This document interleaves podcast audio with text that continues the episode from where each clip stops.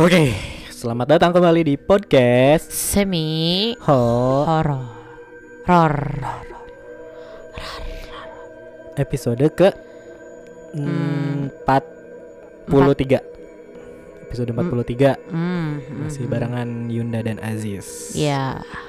Kali ini em, di episode 43 kita bakal bacain cerita lagi yang datangnya dari Siapa tuh? Mas Yohanes lagi. Oh, catatan Yohanes. Betul sekali, gas aja langsung lah. Yuk mari.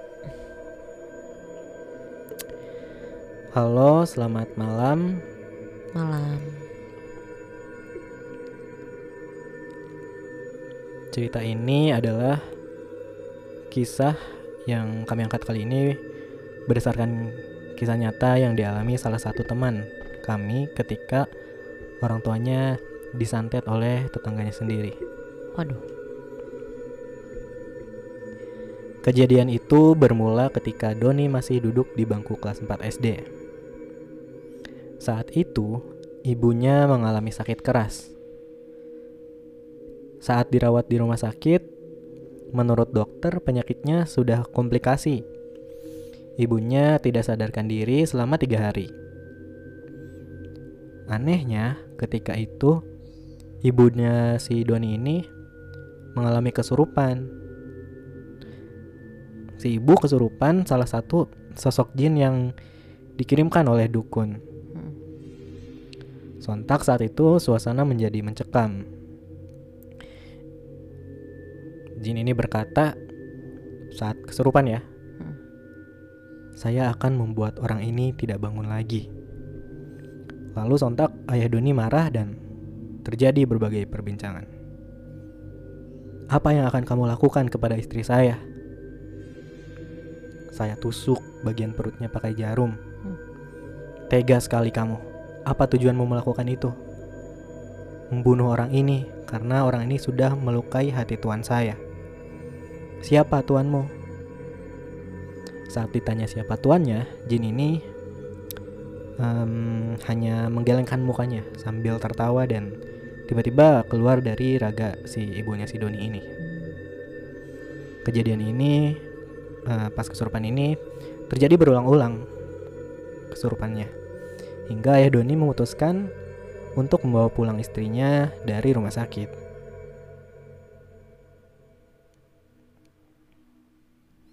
Setelah dibawa pulang ke rumah, keanehan-keanehan yang semakin aneh semakin terjadi.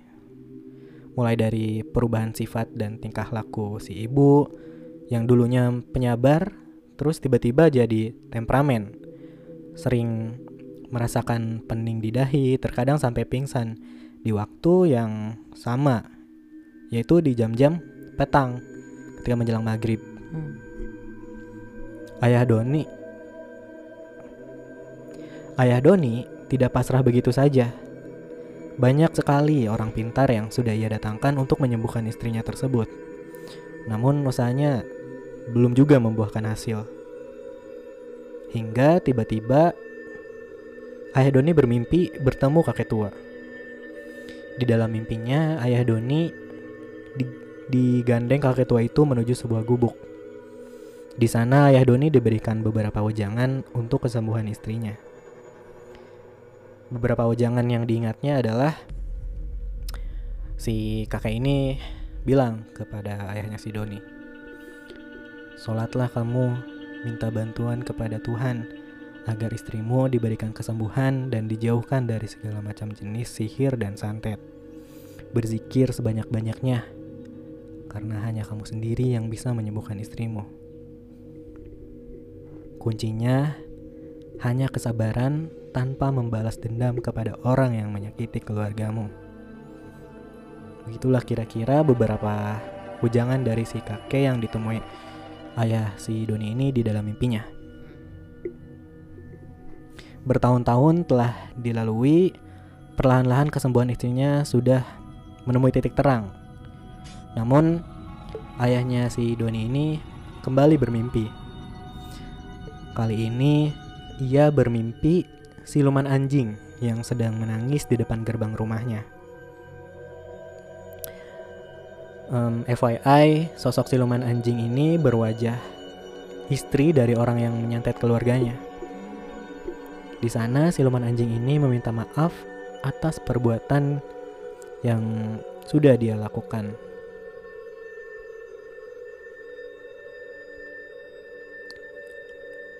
Ayah si Doni ini sontak kaget, lalu terbangun dari tidurnya. Dari situ ayah Doni langsung mengetahui siapa orang yang menyantet keluarganya selama bertahun-tahun ini. Karena ingat pesan dari kakek tua, ayah Doni tetap bersabar dan memaafkan segala kesalahan yang dilakukan orang tersebut. Yang tidak lain adalah tetangganya sendiri. Tujuh hari berselang, istri tetangganya ini mengalami sakit aneh, di mana matanya melotot dan bola matanya naik ke atas dan mulutnya menganga. Sakit yang dialami istrinya ini berlangsung tiga hari dan menjadi aib buat keluarganya. Karena ternyata bukan hanya keluarga Doni yang menjadi korban.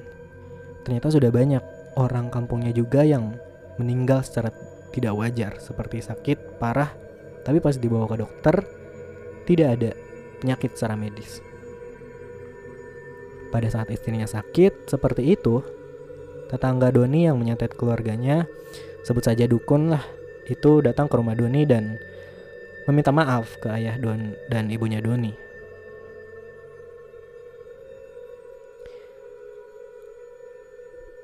Singkat cerita, ibunya Doni udah sembuh nih dari penyakit-penyakitnya. Lalu dimaafkanlah keluarga si eh, penyantet ini oleh keluarga si Doni, si Doni. Tidak berselang lama setelah itu dukun itu pulang ke rumahnya. Tak lama dari kejadian tersebut, istrinya meninggal dunia dan dengan keadaan yang tidak wajar, yaitu mata dan mulutnya terbuka. Aduh. Semoga kalian dapat mengambil sisi positif dari cerita ini. Mohon maaf apabila kesalahan kata. Semoga kita semua selalu dalam perlindungan Allah Subhanahu wa taala, Tuhan yang Maha Esa. Hmm. Sekian. Terima kasih, sukses selalu podcast Semi Horror. Amin. Amin. Santet menyantet tidak pernah berhenti. Kembali ke kasanah persantetan duniawi. udah, kita udah banyak banget nih bahas santet. Iya benar. Mulai dari season 1 nih yang san- si santetnya ini menular terus berkepanjangan juga.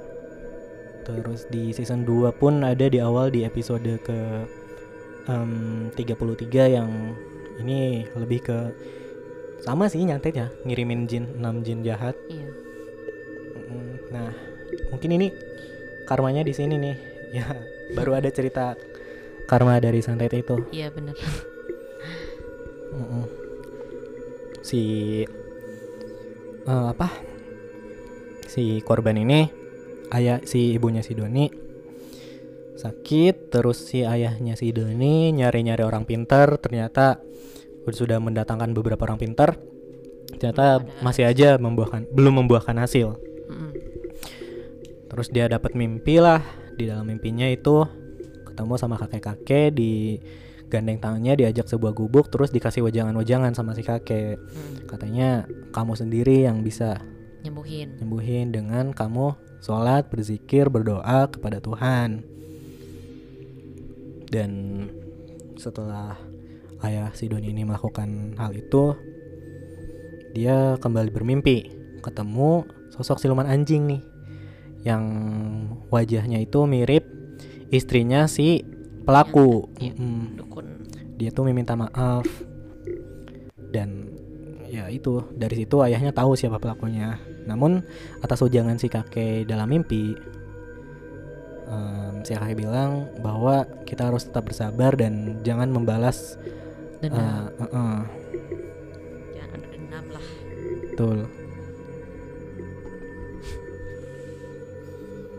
dan banyak pelajaran yang bisa kita ambil di sini cerita ini di situlah karamanya. Ternyata Istrinya lang- setelah em, kejadian itu istrinya sakit, bola matanya terus melotot, sama Mulutnya. mulutnya menganga. Selang waktu si pelaku ini meminta maaf ke si keluarganya si Doni setelah si ibunya Doni ini sembuh sembuh. Dan dimaafkanlah dan beberapa waktu kemudian si istri pelaku ini meninggal secara tidak wajar itu singkatnya kok alhamdulillah. makanya kalau mau melakukan satu itu harus dipikir dengan baik-baik Betul. Meskipun zaman sekarang juga masih ada ya santet menyantet. Padahal zaman udah modern, udah ya kayaknya gak perlu lah santet menyantet. Tapi tetap aja orang yang udah yang buta akan Mm-mm. harta ataupun harta iri dengki bisa tahta harta tahta mereka rela ngelakuin itu dan keluarganya rela ditumbalkan iri dengki Mm. Jangan iri jangan iri cerita berikutnya yuk ya langsung ke cerita berikutnya yang datang dari akun twitter @rian FRDNT Mas Rian Mas lagi Rian nih lagi. Mm. langsung aja ya Mas Ian Namaku Bunga. Sedang berkuliah dan sudah menginjak semester 5. Aku awalnya sempat terkejut karena tiba-tiba Dimas menelponku dan menyuruhku untuk menceritakan sebuah pengalaman horor yang pernah aku alami kepada seseorang yang bernama Rian. Maksud lo gimana mas? Rian itu siapa? Tanyaku pada Dimas. Jujur aja aku ngerasa aneh karena tiba-tiba Dimas berkata seperti itu padaku. Nanti gue kenalin. Malam minggu gue gue mau ketemu sama dia. Lo ikut ya, ajak Dimas. Dan singkat cerita, bertemulah aku dengan seorang yang bernama Rian tersebut. Hah? Mau diceritain ke Twitter? Aku terkejut karena mungkin nanti cerita ini akan terdengar dan banyak diketahui oleh orang. Tapi kemudian Rian mengatakan bahwa nama dan tempat akan disamarkan. Aku pun setuju dan akan memegang janjinya itu. Cerita ini terjadi ketika aku masih kecil, saat aku tinggal di sebuah desa di kota B. Saat itu keluargaku terpaksa meninggalkan rumah lama kami karena tuntutan dari pekerjaan ayahku. Rumahku yang baru itu adalah sebuah komplek yang tidak ramai dihuni oleh banyak orang. Kami sekeluarga, aku, ayahku, ibuku, tinggal di rumah tersebut berempat dengan Biwati, asisten rumah tangga sejak aku tinggal di rumahku yang lama. Di komplek ini tidak ada sama sekali anak yang seusia denganku. Pada saat itu umurku adalah enam tahun. Dan kebanyakan tetangga rumahku berusia lebih tua denganku. Itu membuatku harus merasakan betapa sepinya ketika harus bermain sendirian. Suatu hari di sebuah sore menjelang maghrib, saat aku sedang bermain ayunan di sebuah taman dekat rumahku, tiba-tiba ada anak laki-laki yang menghampiriku. Halo, boleh kita berkenalan? Kata anak tersebut. Aku ngerasa aneh karena setahuku di sini tidak ada yang seusia denganku. Apalagi ini anak laki-laki yang nampak berbeda. Dia berkulit putih yang sering orang-orang disebut sebagai bule. Rambutnya coklat, sama seperti matanya. Kamu siapa? Tanyaku. Namaku Leo. Kalau kamu? Aku Bunga. Senang berteman dengan senang berteman ber- senang berteman denganmu Bunga. Eh, sebentar Leo, aku mau ambil sepedaku dulu. Leo hanya mengangguk. Saat aku tinggalkan Leo sejenak untuk mengambil sepeda, tiba-tiba saat itu aku membalikan pandanganku lagi kepadanya. Ternyata dia sudah tidak ada di tempat itu. Aku melihat ke sekitar, saat itu benar-benar sepi. Tidak ada aktivitas sama sekali. Aku pun berpikir bahwa mungkin Leo sudah pulang ke rumahnya pada saat itu karena waktu pun sudah semakin dekat menuju berkumandangnya azan maghrib. Dan pada saat itu, aku pun memutuskan untuk pulang. Saat aku mengayuh sepedaku melewati jalanan komplek, tiba-tiba aku seperti melihat Leo dari balik pohon. Dia seperti menatap ke arahku dengan senyuman di bibirnya. Tapi aku melihat ke arah pohon tersebut. Tidak ada siapa-siapa di sana. Perasaan tadi aku lihat Leo deh. Ketika aku sampai rumah, aku pun bercerita kepada ayahku tentang anak laki-laki yang bernama Leo, Leo tersebut. Leo, Leo siapa nak? Ayahku berbalik tanya. Kayaknya dia seumuran denganku ya, matanya bagus, warnanya coklat, rambutnya juga coklat, kataku kemudian. Baguslah itu, kamu jadi punya teman main. Dia tinggal di mana katanya? Ibu yang bertanya padaku. Nggak tahu bu, jawabku. Loh, kok nggak tahu? Pas aku mau ngambil sepeda, dia kayaknya pulang. Dia juga nggak bilang pas mau pulang. Tadi memangnya kamu ketemu si Leo itu di mana? Di taman ya? Nggak apa-apa, besok juga ketemu lagi sama siapa tadi namanya? Leo bu. Iya Leo, nanti kamu juga ketemu lagi sama si Leo itu. Singkat cerita, aku berteman akrab dengan anak laki-laki bernama Leo tersebut. Sebelum akhirnya menye sebelum aku akhirnya menye sebelum aku akhirnya menyadari akan satu hal. Ketika aku sudah menginjak kelas 4 SD, tapi postur tubuh Leo tidak berubah sama sekali bahkan ke pakaian yang ia kenakan. Ibuku sempat bertanya, "Mana? Katanya kamu punya teman yang lama yang namanya Leo. Kok dia nggak pernah main ke sini?" Ternyata Leo itu adalah hantu. Dia adalah temanku dari dunia lain hmm. yang orang lain tidak bisa lihat. Waktu SMA, aku sempat bertanya pada ibuku, "Apa aku indigo, Bu?" Kenapa aku lahir seperti ini? Ibu tidak memberikan jawaban karena sejujurnya ia pun nggak tahu perihal masalah yang aku alami ini. Banyak sekali kejadian-kejadian yang aku alami selanjutnya. Seperti melihat hal yang tak lazim dilihat oleh manusia normal pada umumnya. Itu terjadi saat aku tengah menunggu bus jemputan sekolah. Di seberang jalan, di tempat halte bus itu berada, aku melihat sosok wanita yang mengenakan pakaian serba putih. Rambutnya panjang terurai, dan satu hal yang sulit diterima oleh nalar adalah ketika aku melihat kakinya tidak menapak ke tanah. Hmm. Dan kemudian aku pun harus menerima kenyataan bahwa aku adalah seorang anak indigo anak yang bisa melihat dan merasakan sesuatu yang tidak bisa dirasakan oleh orang orang lain. Bahkan aku pun sempat dicap sebagai anak aneh yang terlihat sering berbicara sendirian. Saat itu, aku tengah berinteraksi dengan arwah seorang ibu yang katanya adalah korban tabrak lari.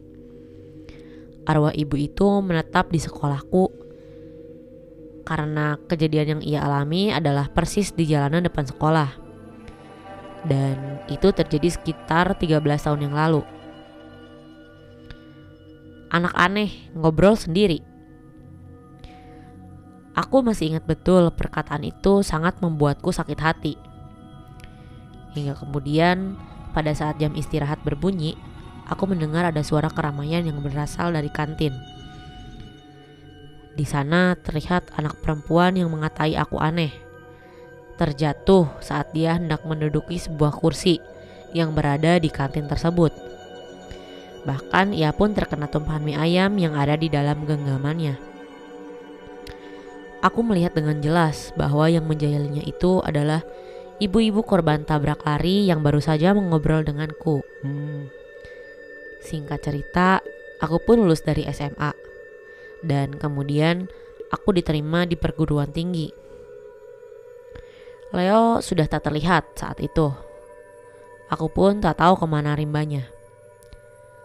Tapi ada satu hal yang menarik saat aku berkuliah. Saat itu aku bertemu dengan sesosok hantu yang bernama Laras. Di suatu sore, saat itu aku baru saja selesai mengadakan rapat dengan pengurus BEM di universitasku. Hmm. Termasuk Dimas. Dia ikut juga pada saat itu. Pada saat kami baru keluar dari gedung Fakultas Teknik, tiba-tiba aku merasakan energi negatif yang ber- yang begitu kuat dari arah kiri. Saat itu pundakku terasa berat sekali. Aku pun memberikan di- memberanikan diri untuk menoleh ke sebelah kiri, ke tempat di mana pohon mangga itu berdiri tegak. Hmm. Di sana aku melihat sosok perempuan. Kurasa umurnya masih muda. Itu sangat terlihat dari raut wajahnya. Berbeda dari hal-hal yang sering kali aku lihat, wajah perempuan itu sangat cantik. Dia nampak memperhatikanku yang tengah memperhatikannya. Kenapa oi? Tanya Dimas. Dia menyadari kalau ada yang aneh pada diriku. Gak apa-apa, ayo ah balik. Aku menepisnya. Di parkiran, aku melihat lagi sosok perempuan tersebut. Kini lebih dekat. Matanya sayu. Hidungnya mancung. Tak ada yang kurang dari sosok ini. Barangkali semasa hidup ia bisa dikate- dikategorikan sebagai kaum good looking. Hmm. Tapi pada saat itu perasaanku mulai tidak karuan. Kenapa sih dia malah ngikutin? Batinku bilang. Dimas lagi-lagi menyadari keanehan yang ada pada diriku tersebut. Mas, mas. Kamu kenapa sih bunga? Tingkah kamu kok jadi aneh gitu? Aku mencoba untuk bersikap biasa aja di hadapan Dimas dengan berkata, Apaan sih orang aku dari tadi biasa aja? Saat aku menariki sepeda motorku, aku kini mampu melihat dengan begitu jelas bahwa sosok perempuan itu kini tersenyum ke arahku. Hmm. Dia memasang wajah yang begitu menyebalkan untuk aku lihat. Untuk apa juga dia tersenyum ke arahku? Seperti seolah dia tahu bahwa aku bisa melihatnya. Di hari-hari berikutnya, sosok perempuan itu tak lagi aku lihat. Sampai tiba pada saat aku baru keluar dari kelas, tiba-tiba sosok perempuan itu sudah ada di hadapanku. Aku yang refleks pun tidak sengaja berteriak pada saat itu. Membuat semua teman-teman satu kelas banyak yang bertanya. Anjing berit, eh. Ya Allah. Astagfirullahaladzim. Astagfirullah. curut, curut. Apa yang namanya itu? Apa? Watados. Wajah tanpa dosa. Nggak tahu apa kita lagi syuting ya. iya. Main lewat aja. Punten apa punten. Untung gak masuk frame. Yuk, Kas, lanjut. Aku yang refleks pun tidak sengaja berteriak pada saat itu. Membuat semua teman-teman satu kelas banyak yang bertanya. Kenapa loh? Ada apa? Lo baik-baik aja? Aku pun menjawab, nggak apa-apa kok. Aku baru ingat kalau hari ini aku ada janji. Jadi shock pas ingat itu.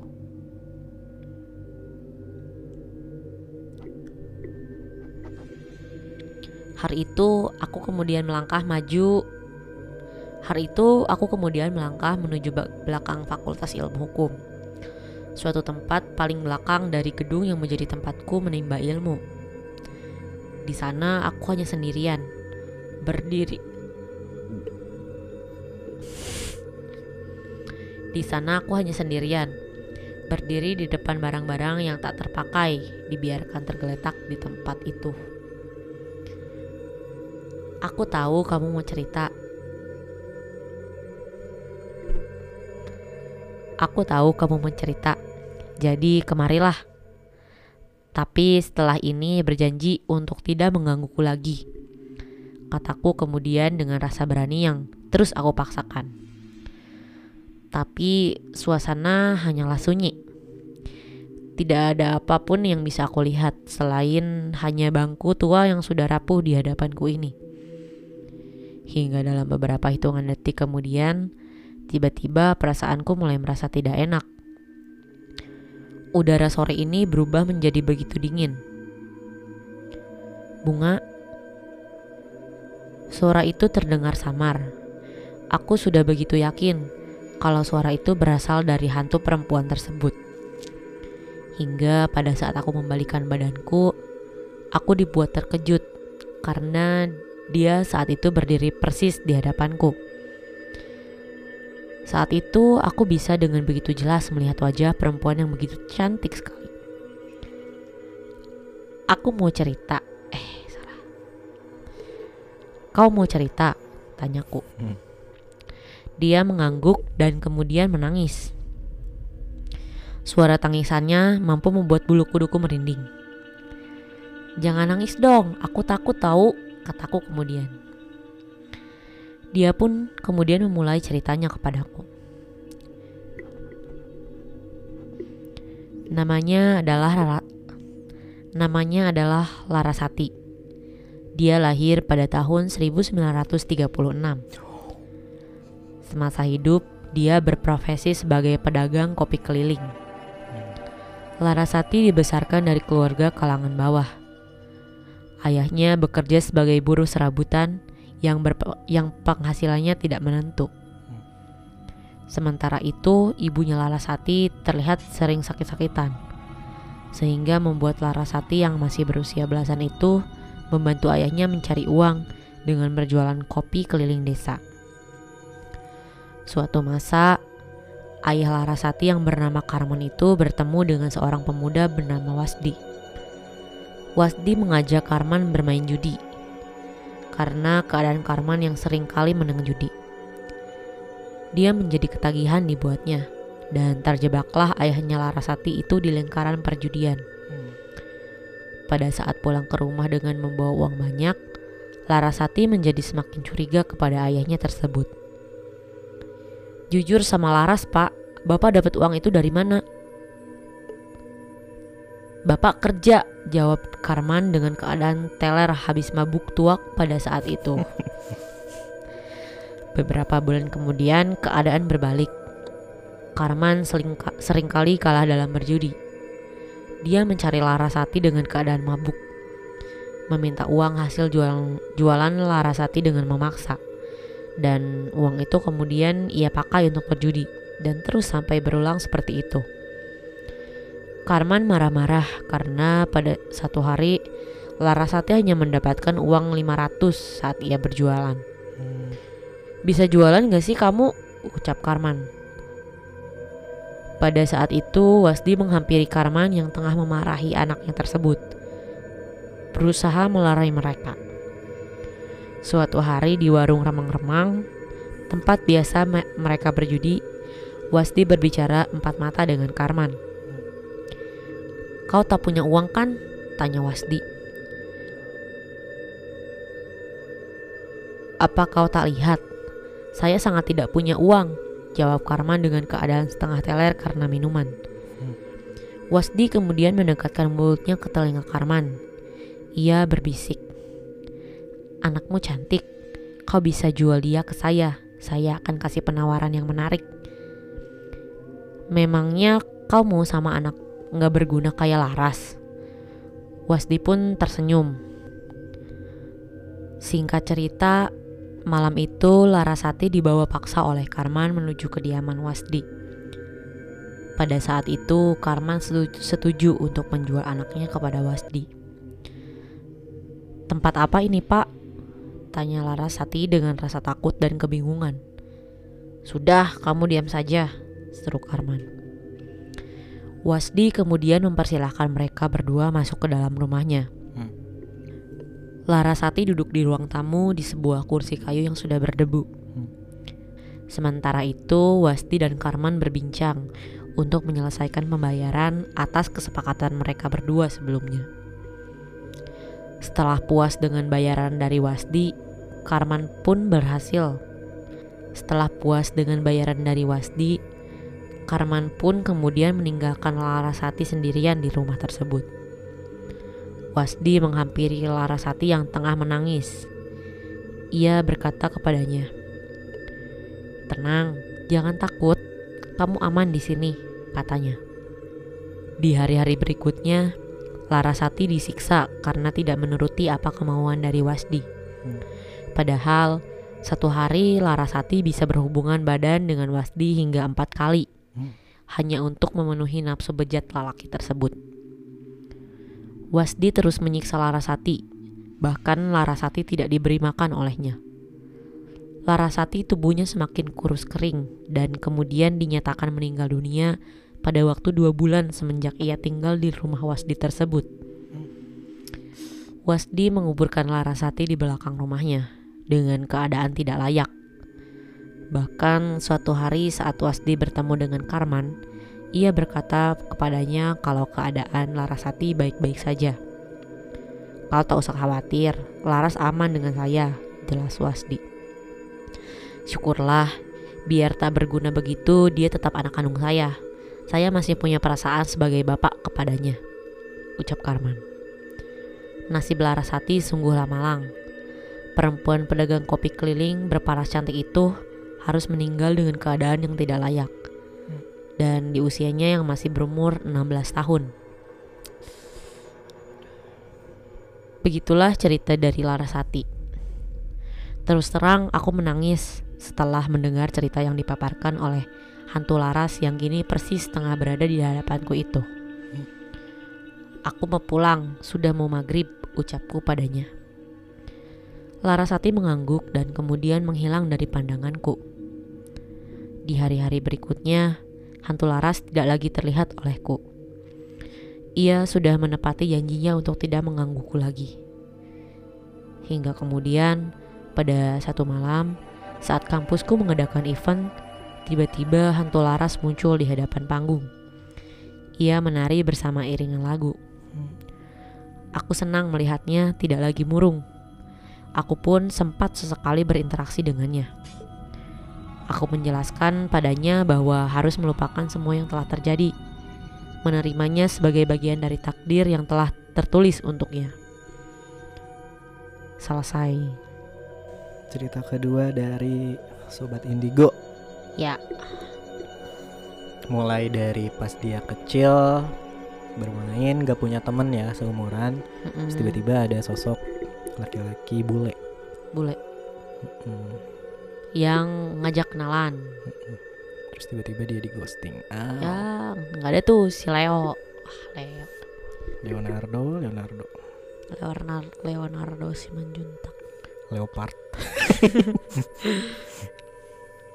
Ya, begitulah Terus pas zaman dia dahulu. Pas dia kuliah ini ceritanya menarik ya Ketemu sosok em, perempuan cantik. Mm-mm, Hmm, Namanya Larasati namanya Laras. Terus dia Dia risih kan diganggu. Iya. Nah, udah ternyata ya di- udahlah lo ada apa sebenarnya? Sini cerita kalau mau cerita langsung lah diceritain tadi ceritanya gitu. Namanya zaman dulu ya, sebelum Indonesia merdeka tuh, 1936 tuh masih gimana tuh negara? eh dia lahir 1936 tambah 3 tambah 16 36 tambah 16 6 tambah 6 12 36 tambah Mampus lu. 16 Berapa? ya? 46 56 bodoh 52 Ih Iya 52 bodoh Ngetes doang Gue mah ngetes. Orangnya suka tes-tesan Di. Berarti pas 1952 nih kejadian. Ya. Berarti melewati em, kemerdekaan Indonesia. Tapi Di umur 16 Di umur 16 ya Udah dijual tuh sama bapaknya. Bejat memang Dari- Bapaknya dari bejat. awal. Semoga tidak terjadi lagi hal-hal yang seperti itu di zaman sekarang. Hmm, amin. Tapi zaman sekarang masih banyak tambah banyak ya kasus pemerkosaan Hmm. dari gara-gara apa? Omnya yang kayak gitu-gitu tuh udah banyak udah banyak sekarang Gara-gara omnya senang. Eh, om om senang. gara-gara kakeknya lah dicabuli astagfirullahaladzim Bahkan apa di internal KPI pun. Oh. ting ting ting ting ting ting ting ting kang mie ayam kang baso kang bubur. Oke, cukup sekian di episode 43. Aziz pamit, stay safe. Yunda pamit stay healthy. And? Stay with podcast semi horror. Oke buat kalian yang pengen kirim cerita, buat pengen berbagi pengalaman mistisnya, boleh klik link yang ada di bionya Instagram at podcast semi horror atau di Twitter at pod underscore semi horror di situ ada. Atau kalian boleh langsung tulis aja link slash tulis podcast semi horror di di bar pencarian kamu. dan jangan lupa juga buat kunjungin YouTube podcast semi horror Subscribe, like, comment, and share ke semua sosial media kamu agar semua orang yang pengen bercerita bisa langsung cerita ke kita. Akhir kata episode 43 Aziz pamit. Yunda pamit, Stay safe stay healthy, and stay with podcast semi horror. Bye bye.